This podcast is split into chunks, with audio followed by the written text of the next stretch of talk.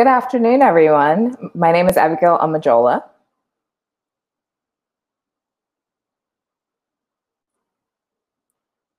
Toby, you are on mute.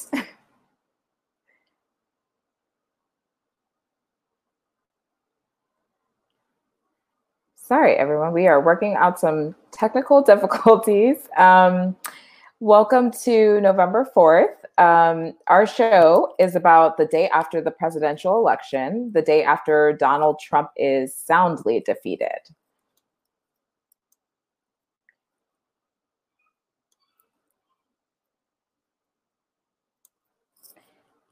It's our hope um, that you know, on this day, uh, much of America um, will focus on not only how to rebuild and repair um, what he has done, but also reimagine the country. Um, and so we've done several of these episodes already. We focus usually on one topic.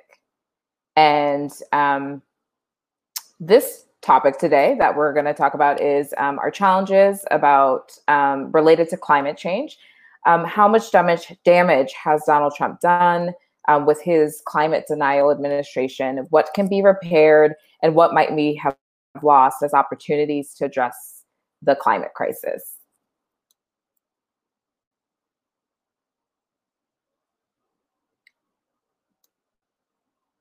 Toby, you are still on mute. Um, so let's see. Toby, if you scroll um, on your image, let's see. I'm going to see if I can put you. Now, am I unmuted? You are perfect. Yes, okay. that's great. Sorry about that. No worries. Um, so, Toby, can you um, talk to us about the types of guests we have today? Yes. So we're we're every uh, every uh, uh, show we look at one topic that should be a central point of discussion on November 4th, the day after the election. Uh, we looked uh, in, in, past shows at uh, the corruption of the Justice Department and the trampling on the rule of law with uh, Congressman Steve Cohen, who's chairman of the uh, uh, Constitution Subcommittee of Judiciary and a leader of Common Cause. Um, we've looked at what happens if Trump doesn't leave with the author of a book called Will He Go? this is really perhaps the most important topic of all, however, and that's climate and climate change, and how much time we may have lost uh, with uh, the, the, Trump uh, carnage and damage to the environment and the trashing of science and so forth. So we're lucky to have two really great guests today. One is a leader, a, cl a climate activist with a sister organization of 350.org called 350 Action. Uh, and the other is a a former mayor of the biggest city in his in his state in Connecticut, um, and also more importantly, maybe the chairman of the Climate and Jobs Task Force with the U.S. Conference of Mayors. So, uh, Abby, you might want to introduce our guest, and we'll get rolling. Yeah, so and that's Natalie Mebane. Um, she's a policy director at 350 Action, and they are focused on civic engagement and electing climate champions. Welcome, Natalie. And Bill Finch is the former mayor of Bridgeport, Connecticut. He held office from 2007 to 2015. Welcome, Bill. So I'm going to start off by asking Natalie our first question. So we're going to assume, and this show assumes, right, that um, Donald Trump will be soundly de- uh, uh defeated on November 3rd, right? And so we're reimagining the day after.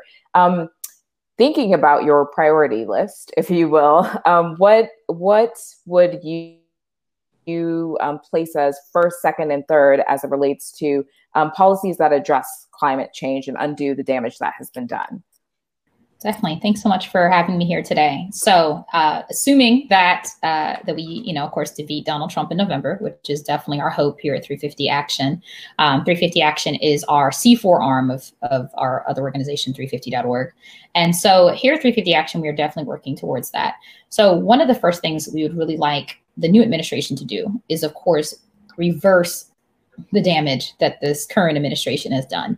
Everything from rolling back uh, protections um, on the National Environmental Policy Act, also known as NEPA, everything from our CAFE standards, which is our fuel efficiency standards for our cars, um, the both the Bureau of Land Management and EPA methane rules. Those were both under attack. The Clean Power Plan um, that he, you know, was starting to be implemented under the Obama administration. He swiftly reversed. So there's a long list of damage that the current that the current administration has done to our previous well-protected laws. So that would be the first step. After that, I mean, just to kind of start with that, is moving forward to be much more aggressive. And so I know that uh, Vice President Biden has come out with a really great list, actually. It's nine key elements of Joe Biden's plan for a clean energy revolution. And even on this list, he actually lists a lot of things just that I've named that he wants to reverse. Um, another part, and this was actually part of the campaign as well, is to stop new leases of oil and gas development on public lands. And this has been debated and talked about for a while now since the Keep It in the Ground bill came out in 2015 from Senator Merkley. And so this has been, uh, went from being a bill from five years ago to now really being a standard campaign mm. promise for a lot of the Democratic candidates that ran this year. So we're really excited to see that. So I think those are one some of the proactive things that he can do. Also, starting to really unveil his plan for investment in a just transition for clean energy and how we're actually going to reduce our pollution, as well as what we would really love to see is stopping the federal permitting of new fossil fuel infrastructure. Um, if we are serious about getting to net zero emissions, as well as doing what the IPCC says, the Intergovernmental Panel on Climate Change says is necessary in the next nine years to avoid the worst effects of climate change. We can't still be building pipelines that are designed to last for the next 50 or 60 years. We can't lock ourselves in to this infrastructure that disrupts our land, water, everything, climate, and then say that we're actually serious about climate change. It doesn't go together. And also it wastes billions of dollars. Why would you want to have stranded assets that are that are not going to be helpful soon? Why would you want to have stranded Oh, so there's a little echo there. And so overall, that would be our next step is put it out there right there through executive order that you're no longer going to give federal permits that are necessary for especially for like interstate um, you know fossil fuel infrastructure as well as just other things things like gas plants export facilities things like that so those would be our ideal kind of top things that we'd like him to do within the first 100 days for sure. What's the, uh, Natalie, can I ask you uh, just to follow up on that? Um, how deep into the federal bureaucracy over the past four years has the Trump administration been able to place um, anti science people who are going to be and, and have and have you discovered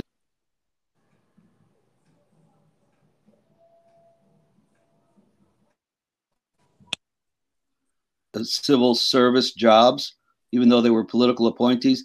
I mean what's it going to take to weed out the the anti-client uh, anti-climate anti-science crowd from all these different agencies Interesting. That you know that is that is kind of tough because a lot of times these agencies um, are career um, career point you know career people that are there from different administrations, but of course you can also place in some. I think that honestly, if there is a political appointment that has been in there from the Trump administration, it would be up to the new Biden administration to see who they feel like can really stay and who's actually doing their job and who really was just there to implement the you know the policies of the president yeah. to deny science.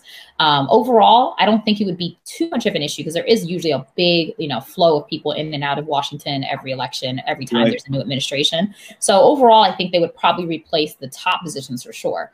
Um, sure. And then the smaller, more career positions are usually people who are just kind of there as their regular federal employees that I don't think would be too much of an issue. Right. I'm, I was worried. I'm, I'm worried more about what we've seen in the past where uh, a, a, departing administration in the last, uh, you know, six months places a whole bunch of people. And then there's a process through which they actually get them to be transformed from political appointees to civil service and career. Mm. And then, you know, then the new Secretary of Interior or, or the Secretary of uh, Energy or, or the head of EPA is stuck with them, you know. I maybe, maybe it's not as serious a problem as I'm imagining, but it seems like uh, a big problem. Just one one last thing before I go back to Abby. Um, on day one, uh, after the inauguration, if there was one thing that you would like Biden to announce, what would it be? Rejoining Paris? I would say, ooh, I would have to be a lot of things. Um, I feel like I feel like, you know, this is exactly what President Trump did in his first day. He just started in his first week, started selling, signing executive order after executive order. I would say that we want him to do everything that he can do immediately with executive order. In fact, on his um, his list of the nine key elements, um, he actually has a list of things that he would do with executive order on day one which some of them are things like the, you know, banning new leases of fossil fuels on public lands, which is immediate because that's just implemented by the Secretary of the Interior. Also, he says in here that he would permanently protect the Arctic National Wildlife Refuge, which is a big deal. Uh, people have been trying to drill there for over 30 years. And so I think actually from his list here, I would want him to do all of them because it literally is just a signature and they can have them written up, written right. up before.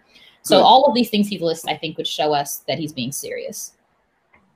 Bill Finch, what about the cities? And and, and when you were uh, head of the climate and task force, uh, the climate the climate and jobs task force for all the U.S. mayors across the country, um, didn't you do something to try to globalize that? Didn't you work with cities from uh, other countries as well?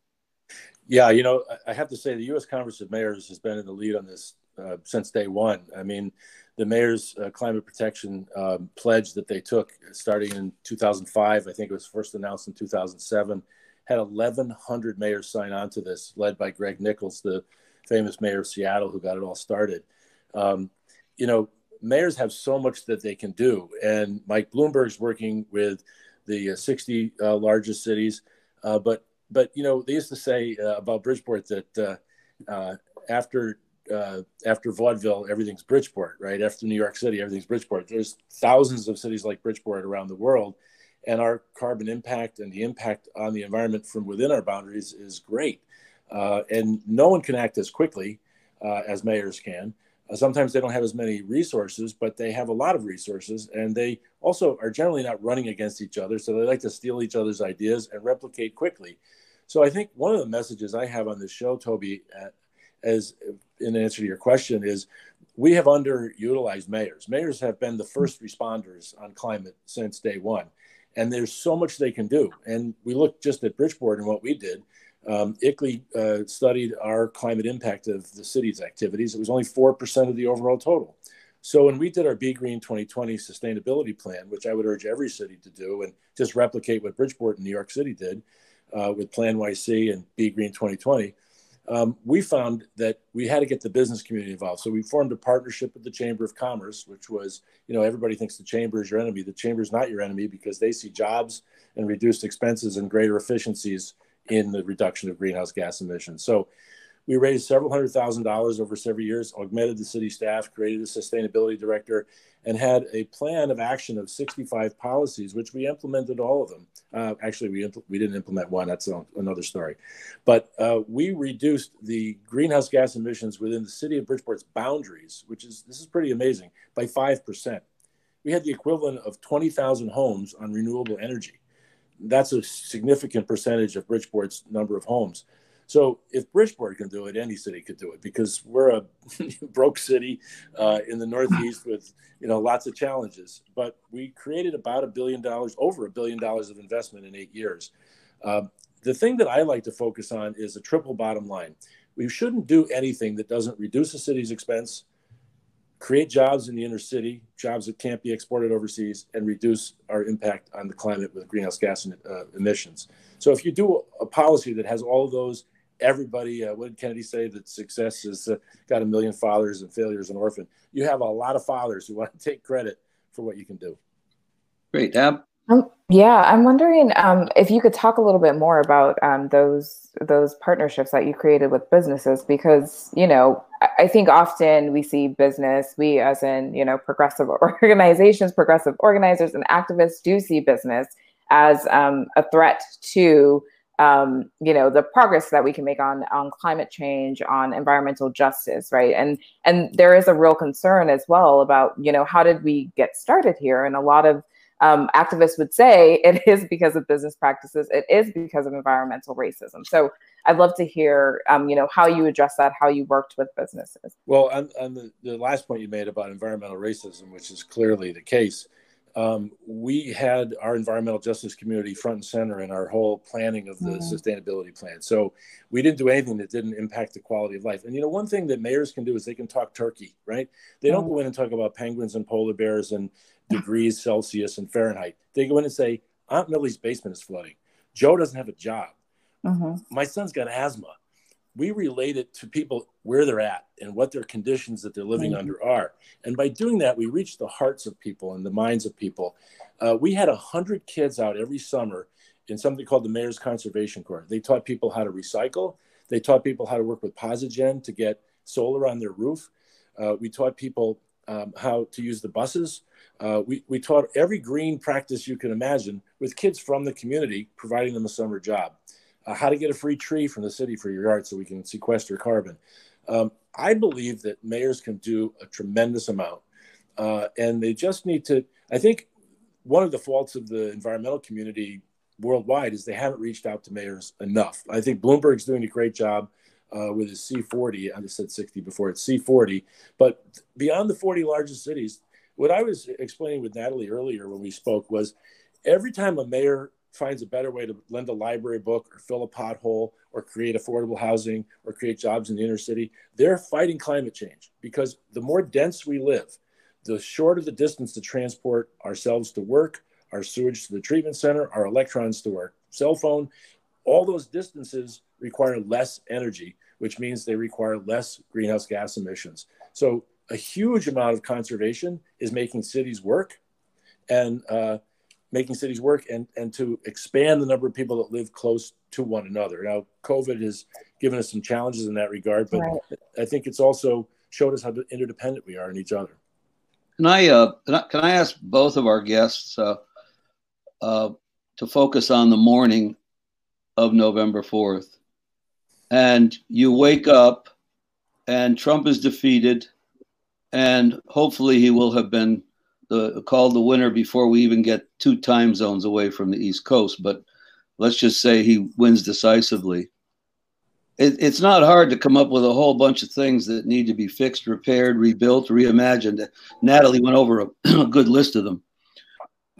What, what one or two things you think about? Light bulb goes on, and you say, you know, this is a really big opportunity right now to move us forward beyond where we would have been. In other words, what what are what are the lessons, if any, that have been learned from these monstrous policies that then give us a maybe more enlightened citizenry to work with? Natalie?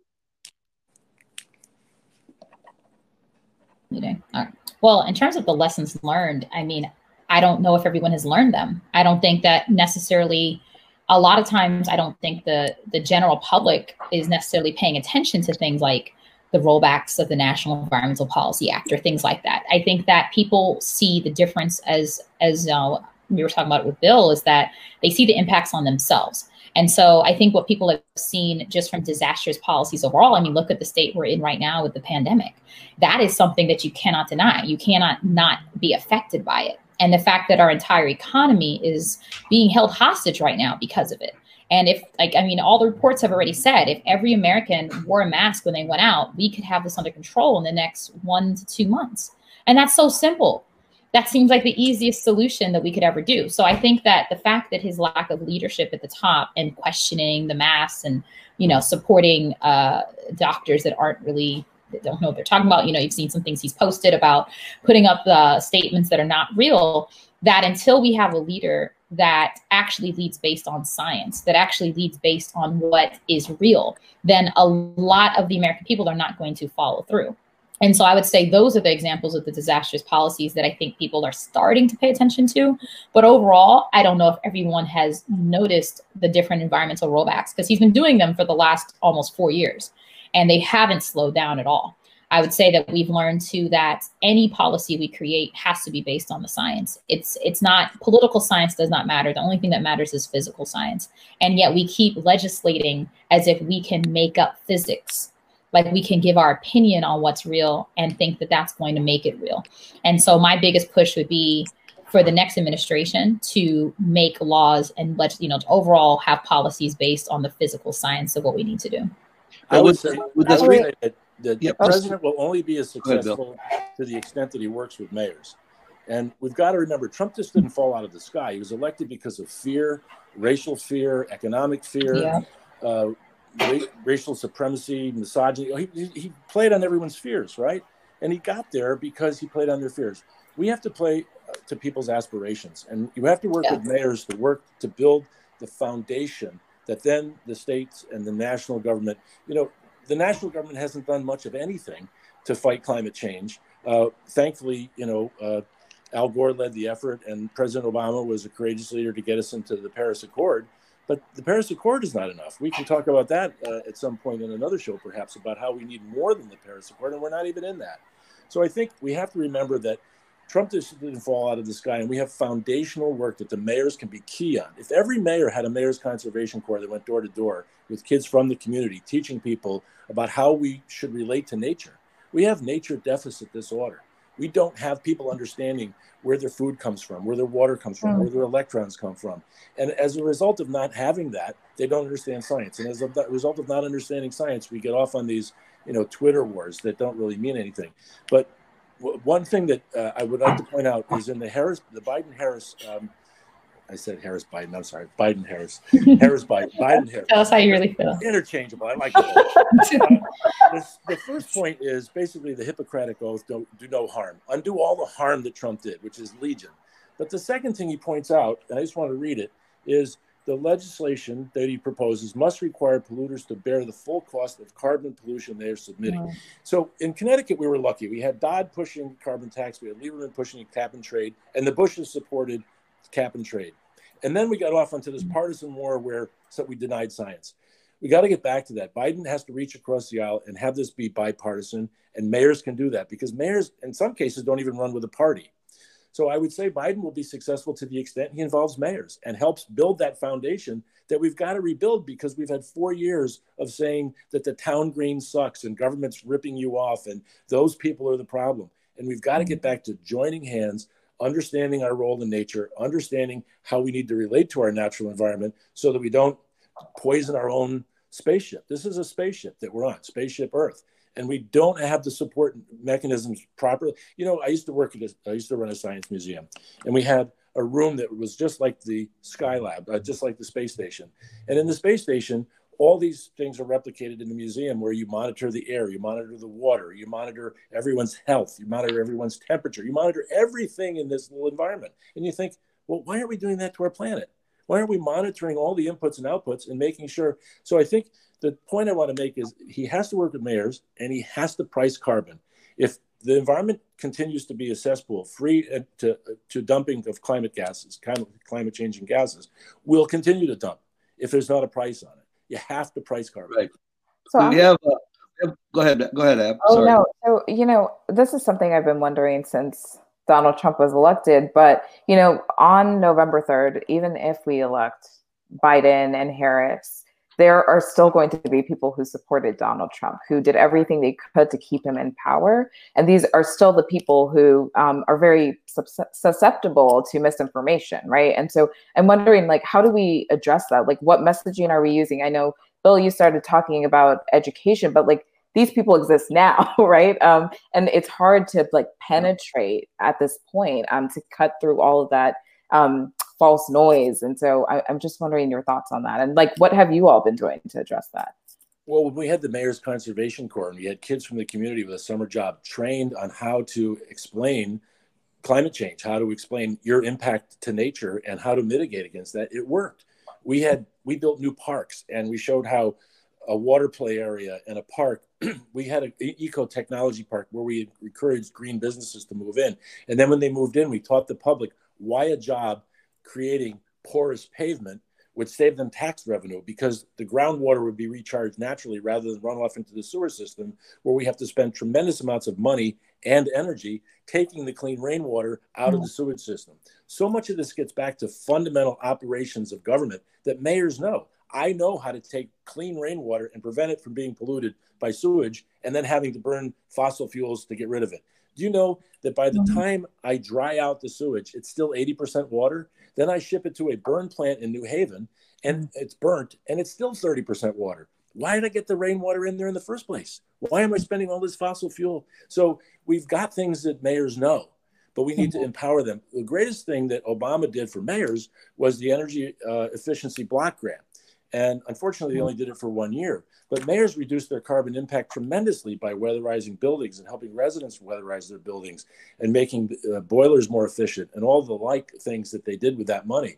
Um, you need to put that on steroids and get that money into the local government because the, the magnitude of what mayors can do with much less money than the federal and state government is enormous. Let me uh, let me ask. Uh, that's that's great, Bill. Let me ask uh, Natalie um, uh, what what might be called a movement question.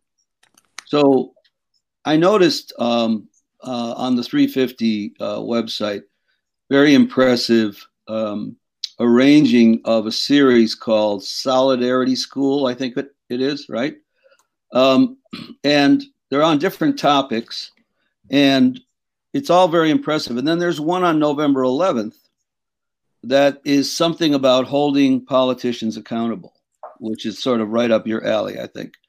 Um,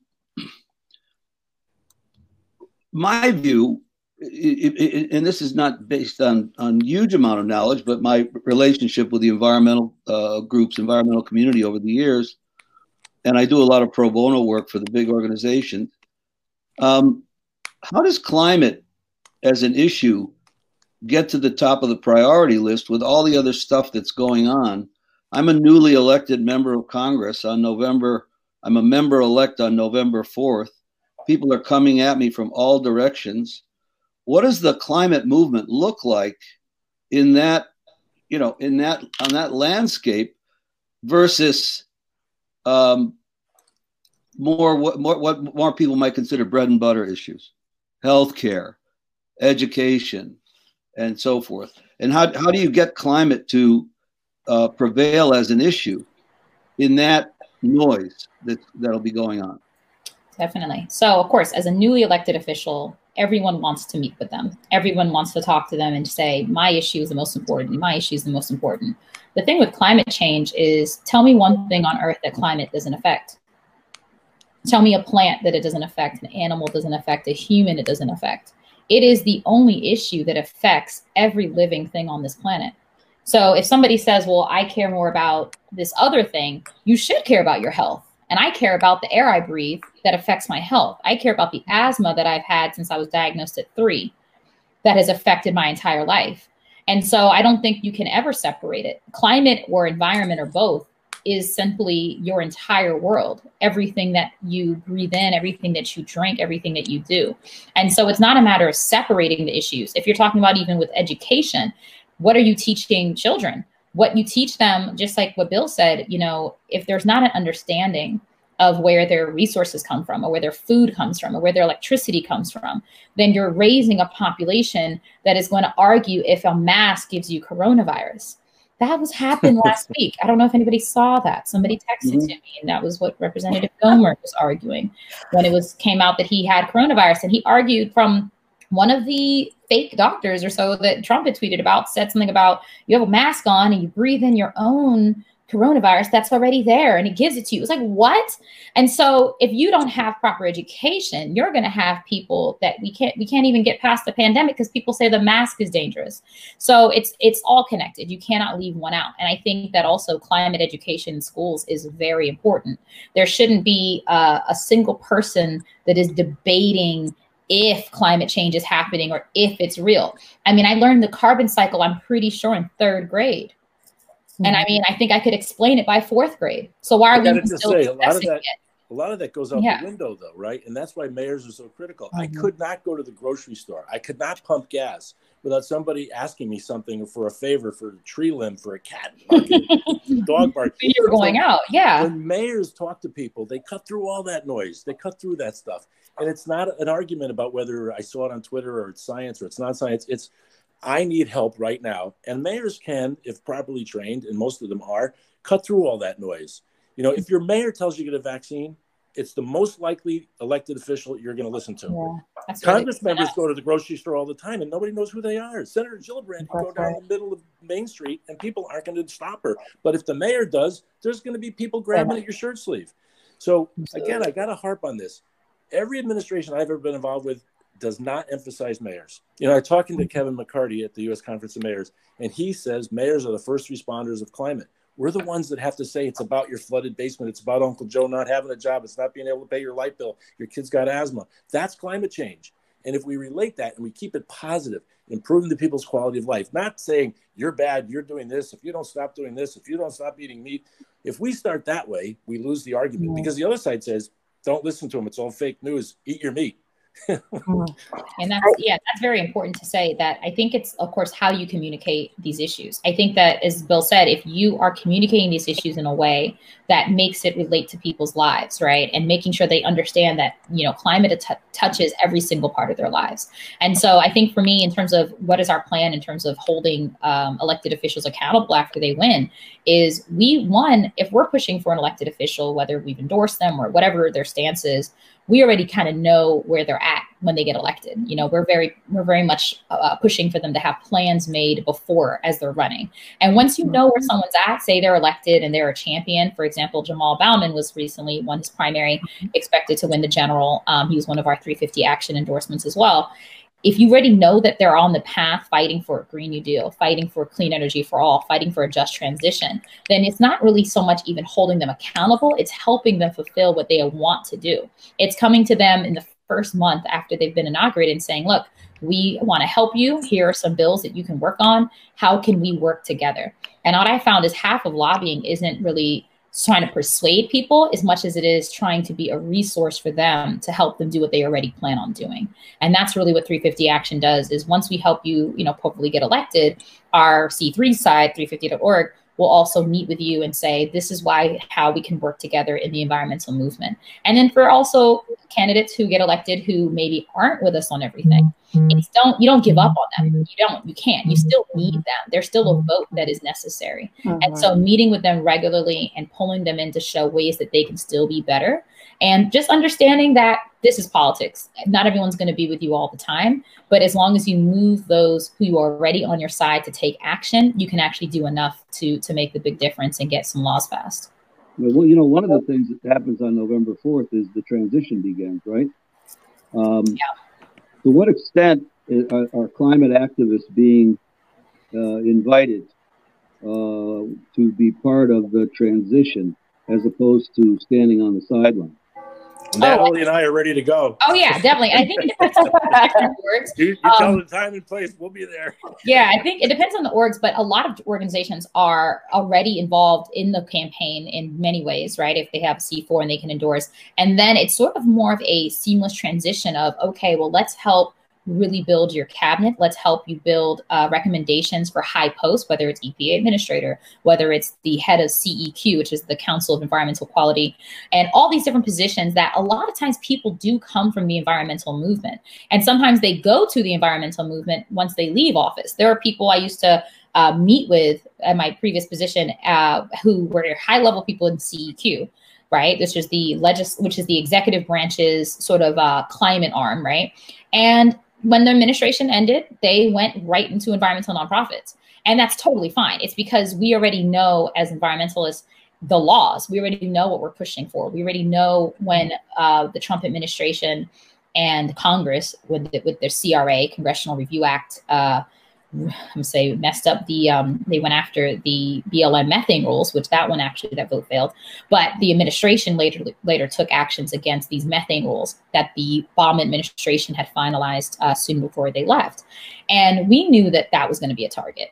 So it's not like we didn't know that was going to happen once the administration changed. And so that's really how we do it. Is I think being a part of the transition of helping provide those resources of expertise so that those positions can be filled with the best people. And I expect the same thing to happen after, you know, in November um, if we have a, you know, a Biden Harris win. Mm-hmm. So we have um, a couple of questions coming from the audience right now. So I'll ask a few um, and feel free to whoever it makes sense to respond. But um, one of those questions is around um, climate change disproportionately impacting indigenous communities, both in the US and around the world. Um, and so, how are we ensuring that we are prioritizing these communities um, within the climate change movement moving forward? And I'll say, I'm from Louisiana, and we are losing our land very, very quickly. Mm-hmm. Um, and we have indigenous communities there that have seen just such a rapid loss of land and and along with that loss of land comes loss of culture and tradition yeah. and um, and then they have to figure out where to move and the government is not supporting them so how how can we center these voices I'm I will go jump in there. I'm really happy you asked that because you're absolutely right. And you know, climate climate refugees, which is exactly what a lot of folks in this, you know, South Louisiana are. Their land is literally disappearing. And so climate refugees are real. They're all over the world and they usually impact the most vulnerable populations in in each country. And we know that for different countries around the world, including our own, some of the most vulnerable populations are our indigenous communities. And so I think for, you know, what 350 Action, 350.org as well, is we work very closely with everything from Indigenous Environmental Network, Standing Rock Sioux Tribe, and really working in partnership. I think what we have to look at it as, you know, colonization didn't end. It didn't stop just because okay, well, now we have this nation state with this title, colonization is still occurring. When you go into uh, an indigenous community and say, you know, we're just going to take your land and build a pipeline through it, that's still colonization. That's still saying that this other, um, and that's private companies, private companies mm-hmm. now can do that.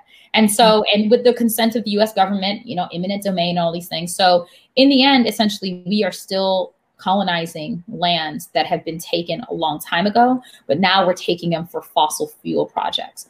And so mm-hmm. I think one of the ways that we prioritize um, Indigenous communities is one, working directly with leaders of Indigenous communities. There are different environmental organizations and other organizations, but also highlighting the fact that these communities are targeted. It's not by accident.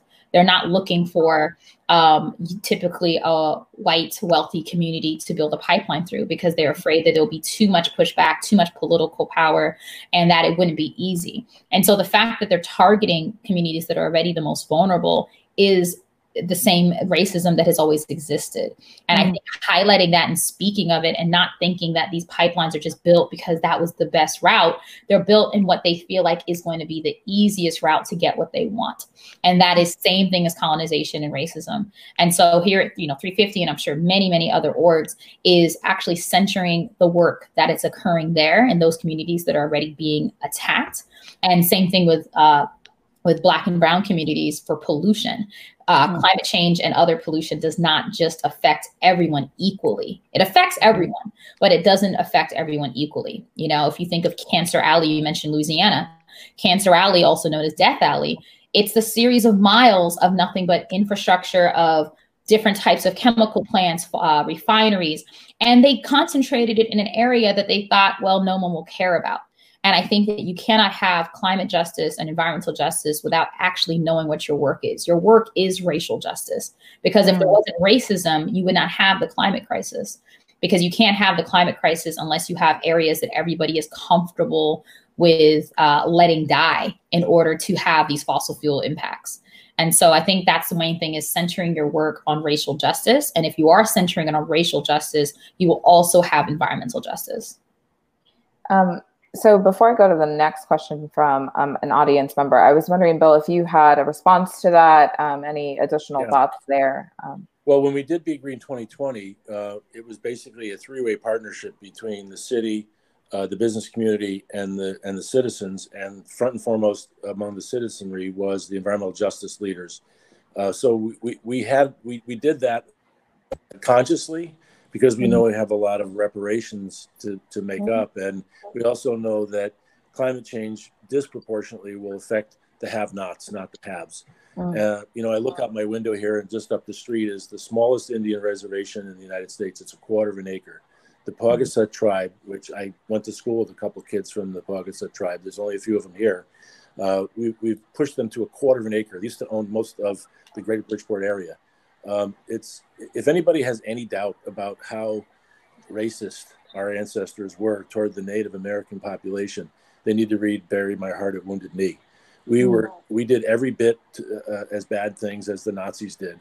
Uh, we did it to people we considered subhuman, and it was a despicable part of our past. And we do have, if anyone has a conscience, they we do have reparations to make. But I would say that. Um, you know, nothing. I would like to just uh, echo what Natalie said. Nothing we can do can be done uh, without addressing this issue and addressing um, the disproportionate impacts that poor people worldwide. I mean, 80% of the people in Bangladesh uh, living at or near or below the sea level. Imagine what sea level rise is going to do to some of the poorest people on earth in Bangladesh. Mm-hmm. This is um, something we all have to be concerned mm-hmm. about. And I think what COVID did is it taught us that just like a virus, uh, this we are all in this together. We can transmit the disease, and we're transmitting climate change disease as well. I think one one of the things that has impressed us about the 350 uh, activities is uh, we've all been involved in the you know uh, great groups, uh, EDF, National Resources Defense Council, on more political level, League of Conservation Voters, but 350 is really uh, a great global has a great global perspective, and you know that, that obviously why you were able to answer so well, uh, Natalie, the question about indigenous uh, uh, populations. Um, we, we, you know, we we mentioned Paris um, uh, sort of uh, fleetingly, but in terms of getting our arms around the climate issue before it's too late, um, how much of your activity is non-U.S. and truly global? Would you say? So in 350 as a whole, so for my work, I'm the um, the U.S. policy director. So I, I exclusively yep. work on U.S. But as a 350 is a global org, we are located in you know all continents, of course, except Antarctica. So we are all over the world. I think that in terms of our global, I'd have to get the exact numbers of staff, but most of our staff, when I think about our U.S. staff versus in terms of numbers, and our rest of our staff, most of our staff is outside of the U.S. Um, just that it's not that we, you know, I think our U.S. programs are likely our biggest programs, but I think most of our staff overall spread out is around the world. And I mean, I think the reason why 350, as it you know was created 10 years ago, was a global org is because this is a global problem. We mm-hmm. can't really say we want to get to 350 parts per million in America that doesn't work, right? Mm-hmm. Climate change doesn't center on one place. We have to globally work together to get the 350 parts per million, which is the highest level of carbon in the atmosphere that is safe for human civilization. And right now, where it measured, the last time it was checked about not too long ago, less than a year ago, was at 415 parts per million. Right. And so it's increasing, obviously. And I think that the having the global perspective and being able to work across the world, even as one org, it's really helpful. We even had a all staff meeting today and it was, you know, people from all over the world and they have to do it at, they do one at three in the morning and then they do one at it was at uh, 10 o'clock or no, 11 o'clock this morning so to match the time zones and so we have to you know make those accommodations obviously the global team might be a little tired when they have to do presentations at 3 a.m for them but depending on where they're located um, and it really helps in that unification you know being in the all staff meeting today and seeing my colleagues who you know most i haven't met because they're all over uh, but knowing that we're all working together for the same common goal of achieving 350 parts per million. And I think that's really the way to go. I think it's kind of like, of course, start with the country you live in, right? You have to worry about the you know, the plank in your own eye, right? Before you take the speck out of your neighbor's eye. And the US disproportionately pollutes significantly higher. We are at right. less than 5% of the world population and we produce about 15% of global climate emissions. We're punching three times our weight. You know, we're in our different weight class here. And that has been the historic way that it's been for decades and decades and decades. So we have the most work to do because historically we have been the largest polluters. And so I'm happy to be able to, of course, work as part of the US team because it's my home, but also it is the greatest need in terms of our government that is still debating climate change. Uh, yep. So I think it's always good to start local at home and then, of course, work with a global perspective. Abby's going to wrap us up here in a minute, but uh, just on that note, we had a question earlier that didn't get didn't get uh, to the stage, uh, and it, it, it involved a glo- It was a global question with with other leaders, Trump-like leaders. Let's take Bolsonaro. Bolsonaro. I was as soon as you said Trump-like leaders, I was like, the, yeah, the best and worst example. Who are we going to um, pick? Uh, what do you anticipate would be will be the impact of a decisive Trump loss on Bolsonaro. My understanding is his popularity is very very low. Oh. He's uh, he's a a, cli- a, a, climate denier, science denier like yeah, like Trump. Trump the South. Yeah. So what, what's your what's your what's your view on that? I mean, he would be the most uh, notorious, right? Outside I hope the would alienate him. I hope he would feel like he has no friends in this world. I hope he would feel like a complete abject failure that he is. I hope he would realize that the whole world is laughing at him and obviously Trump, but now he doesn't even have uh, Trump to rely on of taking most of the laughter of the world. And I hope that it would wake up, obviously, you know, people in Brazil to be like, you know what, we tried this experiment. This was terrible. Let's not do this again. And like, hope America has the same realization very soon. But there's no guarantees. Every country, you know, they say all politics are local, right? Uh, I don't think the US elections I don't think people are thinking about Bolsonaro in the US yeah. elections. I think they're just thinking about what's affecting their life, their day to day. And that's expected. So hopefully that would be a tipping point for the world to understand that fascism is not the way to go.